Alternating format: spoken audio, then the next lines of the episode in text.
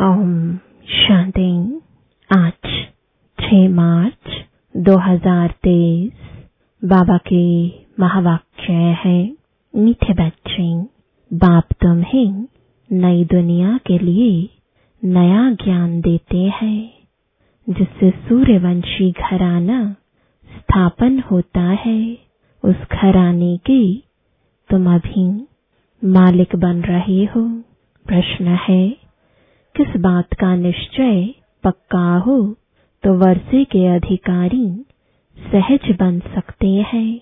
उत्तर पहले पहले यह निश्चय हो जाए कि बेहद का वही बाबा स्वर्ग बनाने आया है। धंधा धोरी करते यह याद रहे कि हम उस बाबा के बच्चे हैं। हम स्वर्ग के मालिक बनेंगे तो अपार खुशी रहेगी और सहज ही वर्षे के अधिकारी बन जाएँगे। पक्के निश्चय वाले को अपार खुशी का पारा चढ़ा रहता है। अगर खुशी नहीं होती तो समझना चाहिए कि मुझे पाई पैसे का भी निश्चय नहीं है। गीत है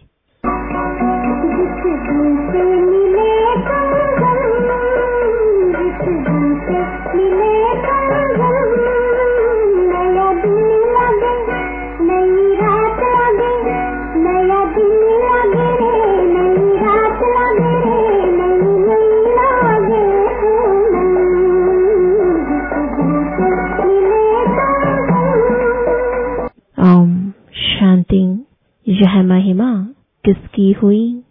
परम पिता परमात्मा की, उनको कहा ही जाता है, परम धाम में रहने वाला परम प्रिय परम पिता परमात्मा। तुम हो अनुभवी बच्चे, जिनको परम पिता परमात्मा ने अपना बनाया है, और तुम बच्चों ने फिर परम पिता परमात्मा को अपना बनाया है। परम अर्थात परे ते परे, अब आत्मा की बुद्धि में आता है कि हम आत्मा वास्तव में, परम धाम में, परम पिता परमात्मा के पास रहने वाली है। दुनिया में और किसको यह नॉलेज नहीं है, वह तो अपने को ही परमात्मा का रूप समझ लेते हैं। तो कोई नॉलेज ही नहीं रही। वह परम पिता परमात्मा जब आकर मिलते हैं तो नई बातें सुनाते हैं। नई दुनिया के लिए, नई दुनिया में है, नया दिन, नई रातें। पुरानी दुनिया में है, पुराने दिन, पुरानी रातें। और बहुत दुख है अनेक प्रकार के। मेजॉरिटी दुखी है। रात को काम कटारी चलाते, दिन में भी पाप करते रहते। नई दुनिया में सदैव सुख ही सुख रहता है। यह तो ज़रूर बुद्धि में रहेगा। नई दुनिया में सूर्यवंशी, लक्ष्मी नारायण की राजधानी है। ऐसे नहीं कहा जाता कि प्रिंस प्रिंसेस की राजधानी है। राजा रानी की ही राजधानी कहा जाता है। बरोबर सतयुग में श्री लक्ष्मी नारायण का घराना है। स्वर्ग होने कारण बहुत सुख है। उस सुख के लिए तुम पुरुषार्थ करते हो। वह है पावन राजधानी। बाप तुमको उस नई दुनिया का मालिक बनाते हैं। उसी समय विश्व में और कोई घराना व धर्म नहीं होता है। जब कोई को समझाते हो तो फिर लिखाओ कि हाँ यह यथार्थ बात है। घड़ी घड़ी रिवाइज कराने से निश्चय होगा, नई पावन दुनिया में बरोबर यथा राजा रानी तथा प्रजा पावन ही होते हैं, सदा सुखी रहते हैं। अब तो सदा दुखी है। संगम पर भेंट की जाती है, कलयुग अंत में क्या है और सतयुग आदि में क्या होगा? आज क्या है, कल क्या होगा? अब बेहद की रात पूरी होती है, फिर कल दिन में राज्य करेंगे। आज पतित दुनिया है। कल पावन दुनिया होगी। साधु संत आदि सब गाते हैं। पतित पावन सीताराम।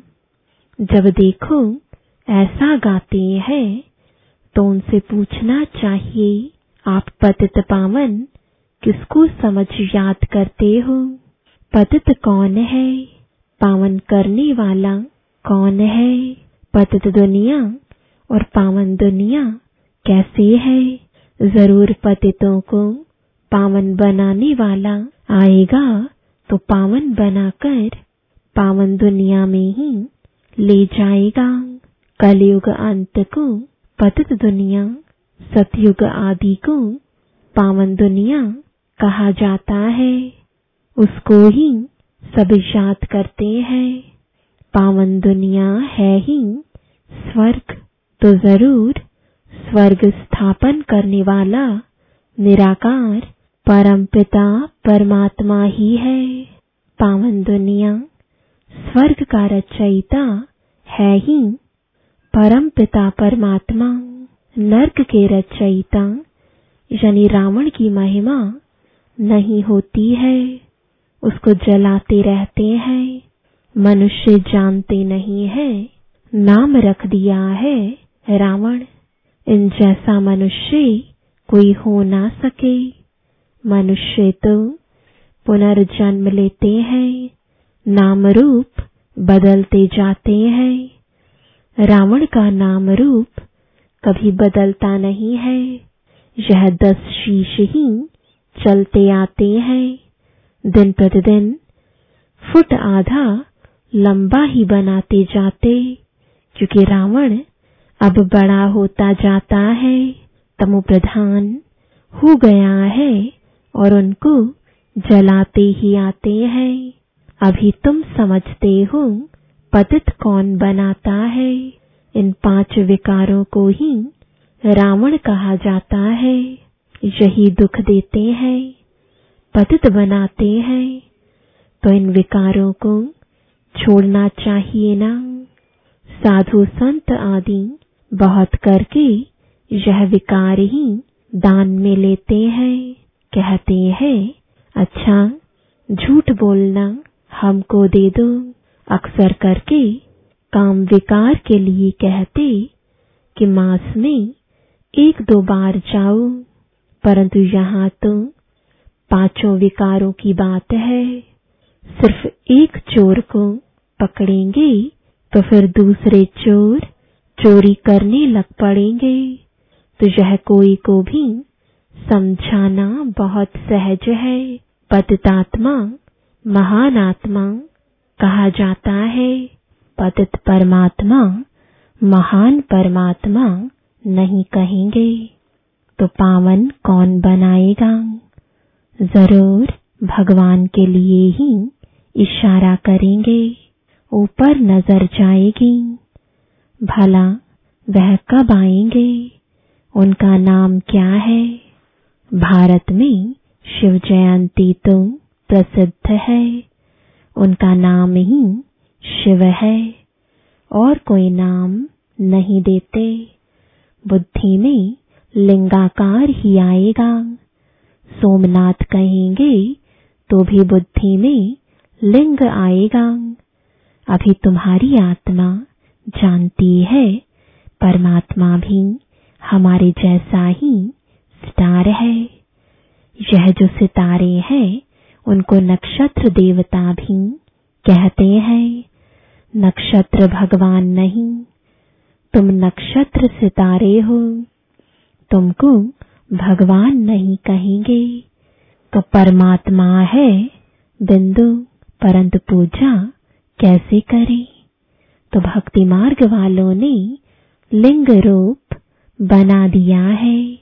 इतनी बड़ी चीज़ है नहीं। आत्मा तो छोटी बड़ी होती नहीं। तो उनको बड़ा बनाना भी रोंग हो जाता है। कोई मनुष्य को परमात्मा का यथार्थ ज्ञान है नहीं। यह बड़ी महीन बातें हैं। कहते हैं, एकदम बिंदी है। उनको याद कैसे करें? अरे, आत्मा को, अपने बाप को याद करना तो बहुत सहज है। सिर्फ़ बाप की महिमा न्यारी है। आत्मा तो एक जैसी ही है। आत्मा में ही अच्छे व बुरे ऊंच नीच के संस्कार है। आत्मा में ही नॉलेज है। आत्मा कितनी छोटी है। मनुष्य गरीब अथवा साहूकार बनते हैं। वह भी आत्मा के संस्कार अनुसार। अभी तुम बच्चों की बुद्धि में यह सारा ज्ञान है। मनुष्य परमात्मा को नहीं जानते। इस कारण आत्मा का भी ज्ञान नहीं है।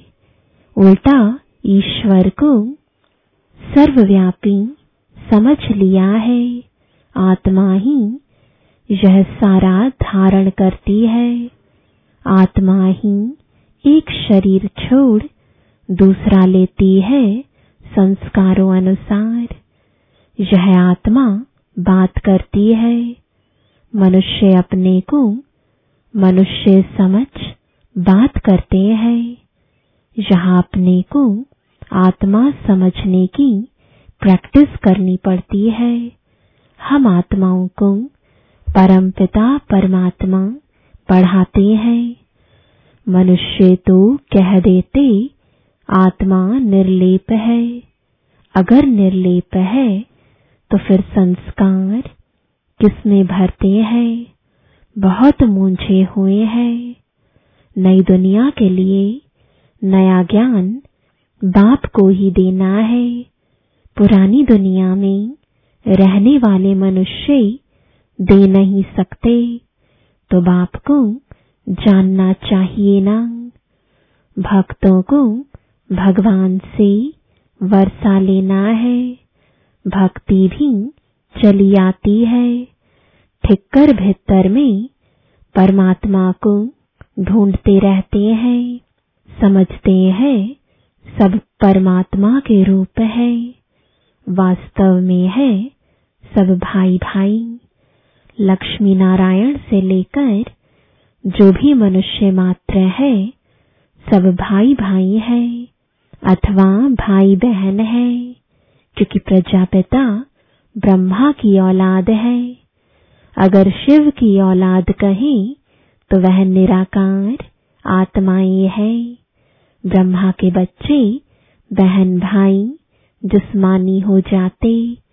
परंतु फिर गृहस्थ व्यवहार में आने से भाई बहन का भान भूल जाते हैं। अगर वह ज्ञान रहे तो फिर विकार में भी न जाए। अभी फिर बाप समझाते हैं, तुम विकार में न जाओ। तुम एक बाप के बच्चे भाई बहन हो। अभी ब्रह्मा सामने बैठे हैं। तुम उनके बच्चे, बीके हो। यह युक्ति है, गृहस्थ व्यवहार में रहते पवित्र बनने की। जनक का भी मिसाल है ना। पहले सिर्फ़ एक एक बात का निश्चय हो जाए कि बाप आया हुआ है स्वर्ग बनाने। बस यह तीर लग जाए तो झट बाप का बन जाए। बाप कहते हैं, तुम हमारा बन जाओ तो हम तुमको स्वर्ग का मालिक बनाएँगे। निश्चय है कि यह वही बेहद का बाप है। हम वर्षा ज़रूर लेंगे। मन मना भव, मध्याजी भव, कितनी सहज बात है। धंधा धोरी करते, बुद्धि में यह स्मृति रहे कि हम बाबा के बच्चे हैं। हम स्वर्ग के मालिक बनेंगे तो यह खुशी रहेगी। यह चौरासी जन्मों का चक्र है। चौरासी जन्म सिर्फ़ सूर्यवंशी, देवी देवताओं का ही है। तुम जानते हो, हम स्वदर्शन चक्रधारी हैं। सिर्फ़ चक्र कहने से जन्म सिद्ध नहीं होते। इसलिए कहना है कि हम चौरासी जन्मों को जानने वाले स्वदर्शन चक्रधारी हैं। तो बाप भी याद आएगा। पाँच युग भी याद आएँगे। अब फिर जाता हूँ स्वर्ग में। हमारे चौरासी जन्म पूरे हुए। बुद्धि में चक्र फिरता रहे और शरीर निर्वाह अर्थ काम भी करता रहे। बाबा ने कहा है, स्वदर्शन चक्र का ज्ञान मेरे भक्तों को देना। उनको समझाने से झट यह निश्चय होगा, बरोबर, हम चौरासी जन्म लेते हैं। चौरासी जन्म न लेने वाला होगा तो उनको धारणा ही नहीं होगी। चौरासी जन्मों का अर्थ ही है, पहले पहले हम सूर्यवंशी में आएँगे। थोड़ा भी कोई सुनकर जाएगा तो स्वर्ग में ज़रूर आएगा। परंतु चौरासी जन्म नहीं लेंगे। देरी से भी आ सकते हैं। उनके फिर चौरासी जन्म थोड़े ही होंगे। यह ज्ञान की कितनी महीन बातें हैं। कितना हिसाब किताब है। फिर भी बाप कहते हैं अच्छा अगर इतना गुहरास नहीं समझते हो तो भला बाप का बन, वर्षा तो लो। हम शिव बाबा के बच्चे हैं, वह स्वर्ग का रचयिता है। यह नशा रहना चाहिए, परंतु माया ठहरने नहीं देती है। कोई तो कहते हैं, बाप और वर्षे को याद करना, यह कोई बड़ी बात नहीं। माया हमको क्या करेगी? हम तो ज़रूर वर्षा पाएँगे। कितनी सहज बात है। कोई को तीर लग जाए तो बाप और वर्षे को याद करते बहुत खुशी में रहे। जब तक खुशी नहीं आती तो बाबा कहेंगे, पाई पैसे के निश्चय वाले हैं। पक्के निश्चय वाले को खुशी का पारा बहुत चढ़ा रहता है।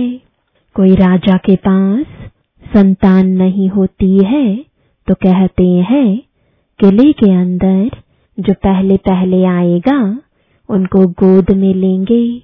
फिर क्यों लग जाती है? मैच में भी क्यों लगती है? दूध की बोतलों पर भी क्यों लगती है? पहला नंबर जाने के लिए सवेरे उठकर जाई खड़े रहते हैं, नहीं तो समझते हैं, फिर ठहरना पड़ेगा। तो यहाँ भी बाबा के गले का हार बनने के लिए क्यों है? सारा मदार पुरुषार्थ पर है। बाप को याद करना यह बुद्धि की दौड़ है। बाकी काम आदि भल करते रहो। आत्मा के दिल यार दे हथ कारडे आशिक माशूक, एक जगह बैठ थोड़े ही जाते हैं, कामकाज आदि सब कुछ करते बुद्धि उनके तरफ़ रहती है। तो यहाँ भी बुद्धि एक के साथ चाहिए, जो हमको स्वर्ग का मालिक बनाता है। जो टाइम मिलता है, उसमें पुरुषार्थ करो। गृहस्थ व्यवहार में भी रहना है। यह कोई कर्म संन्यास नहीं है। शरीर निर्वाह तो करना ही है। बाप अब ब्रह्मा तन में आकर कहते हैं, मैं तुम्हारा बाप हूँ। हम तुमको स्वर्ग का मालिक बनाता हूँ। तुम हमको अपना नहीं बनाएँगे। मेरे बने हो तो अब मेरे साथ योग लगाओ और मेरे बनकर फिर तुम पवित्र नहीं रहेंगे, नाम बदनाम करेंगे तो बहुत सजा खाएँगे। सतगुरु के निंदक स्वर्ग के द्वार जा नहीं सकेंगे।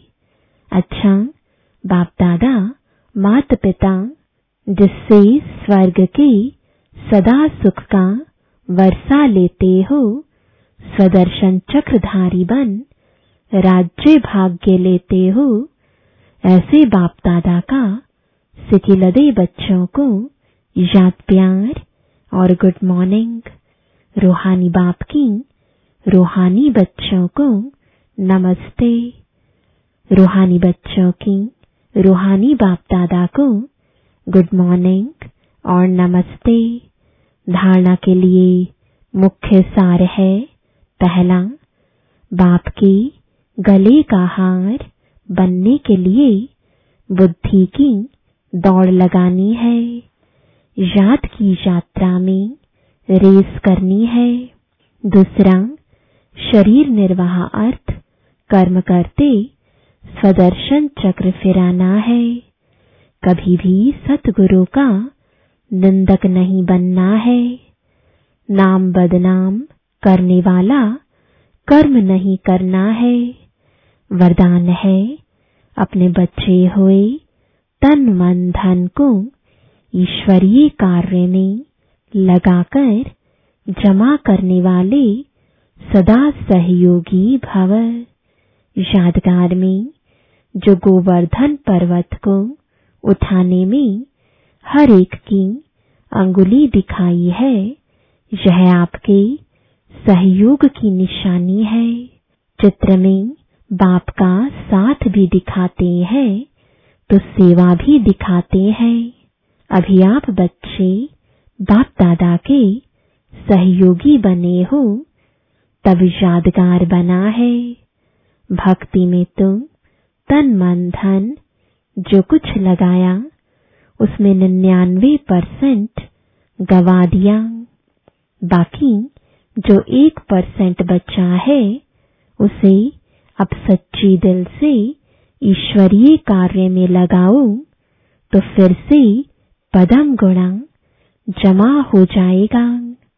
स्लोगन है, जो निर्माण बनते हैं उन्हें स्वतः सर्व का मान प्राप्त होता है। ओम शांति।